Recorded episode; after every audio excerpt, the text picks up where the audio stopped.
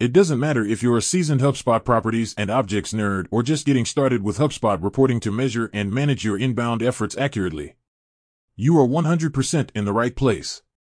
While this is not the last time we'll be talking about reporting around these parts, there is so much to cover. This HubSpot Reporting 101 Primer will teach you how to dig into HubSpot's reporting tools, the Hub Heroes way because in this article, we're going to answer the following question together. How do I, as the business owner, sales rep, or marketer, easily combine all of the different information I need to see in HubSpot? Before we dig into answering that question, we must all be very clear on one of the most inalienable truths about HubSpot reporting. There is a definite line down the middle between what we can report on in HubSpot versus what we need to report on. Related, HubSpot Custom Properties, Objects Plus Groups 101 It's kind of like the Jurassic Park rule. Just because you can make a dinosaur doesn't always mean you should, right? Okay, maybe just a few of the small, cute dinosaurs are fine, but you understand my point. With that, folks, buckle your seatbelts and prepare for HubSpot reporting takeoff. Three HubSpot reporting mindsets As with any part of HubSpot, your mindset and your approach will dictate your ability to maximize what you get out of the platform, and reporting is no different. Well, your mindsets, that is. That's right. There are three specific mindsets you need to embrace when you dig into HubSpot reporting the great collector, the great curator, the great creator. But what the heck do those even mean? How to be the great collector You can be a great collector in HubSpot if you know where all of the Easter eggs are. For example, in places like the Marketing Email tool in the HubSpot Marketing Hub, you'll find the Analyze tab. On each of these blocks, you'll notice that not only can you filter and adjust the data being displayed to you, but you can also save those specific views as a report, and when you choose to do that, you will have the choice as to whether or not you want to add it to a new or existing dashboard, if at all. Then there are all the reports you can filter and save within the analytics tool, looking at the sales analytics option, for instance, you've got so many freaking reporting gold mines waiting for you to unearth them if they make sense for your goals. Now, should you save every single report and add it to a dashboard that you can find within the HubSpot Analyze tabs or analytics tools? Heck no. However, you should put on your great collector cap as you're considering what your reporting should look like by exploring all of the Analyze tabs in HubSpot to see what already exists for you. Related, HubSpot reporting mindsets, misconceptions, and disasters How to be the great curator when you fire up the HubSpot Create Reports option for the first time, you're going to find 216 pre-built reports at the time that I'm writing this. The last thing you want to do when you load all these puppies is scroll through them. I've said this before, and I will say it again, always search in HubSpot before you scroll for anything. Virtually every tool or space in HubSpot has search functionality, so you don't have to scroll through endless lists. Use it to save countless hours of potentially wasted time.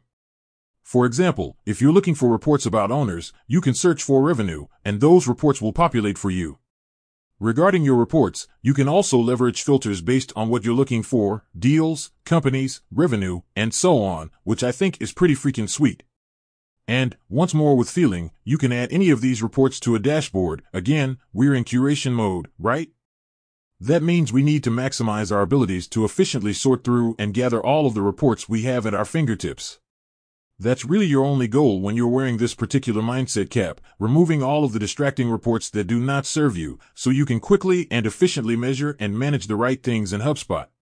Related, my ultimate success guide to HubSpot workflows finally, how to be the great creator okay. Through this last HubSpot reporting lens, we're no longer collecting and curating what HubSpot has already developed for us. We need to go beyond that. This is where we start thinking about custom properties, objects, and groups. These are the building blocks you need to master to create powerful HubSpot reporting that enables you to make smarter decisions faster. Don't worry. We've made it easy for you with this entire episode of the Hub Heroes podcast dedicated to what custom properties, objects, and groups are, and it's simpler than you might think. Okay, with that bit of housekeeping out of the way, now we can look at the two somewhat easy HubSpot reporting tools you'll need to look at as the great creator, attribution reporting and single object reporting. Attribution reporting in HubSpot, I like to think of attribution reporting in HubSpot like a Corvette. And all that customization goodness on the left-hand side is how you pop the hood to work on your sweet ride so that it can run smoothly, how you like it. You can adjust date ranges, drill down into specific campaigns, lifecycle stages, different types of attribution models, and more. You can even get creative with different options for how your data is displayed. Donut is even a chart type if you're feeling hungry. As you continue to refine the report you're building, you can use the filters on the right to really dial in on what you want to see while trimming the fat of what you don't need. In a nutshell, attribution reporting enables you to see in HubSpot how different assets and touchpoints are performing in terms of bringing leads and customers to your digital doorstep. If it seems a little daunting initially, don't worry, HubSpot has a dedicated attribution reporting lesson that will leave you feeling like a pro in only 26 minutes. We've touched upon this a few times already, but now it's really time to drive this point home. HubSpot is made up entirely of objects. This is where single object reporting can be super powerful for you because you can report on a single object rather than being stuck with blended reports. Contacts and companies collide everywhere. Screenshot May 30th, 2023 at March 30th, 57 p.m. and you can drill down into tons of different single object reporting options, easy peasy. And, much like the attribution reporting in HubSpot, you have a few neat customization options for your reporting, particularly for visualizations. HubSpot has some great documentation, duh, on how to build out more single object reports within your hubs, depending on your subscription level. How to think about your reporting, of course, building your reports is only the beginning.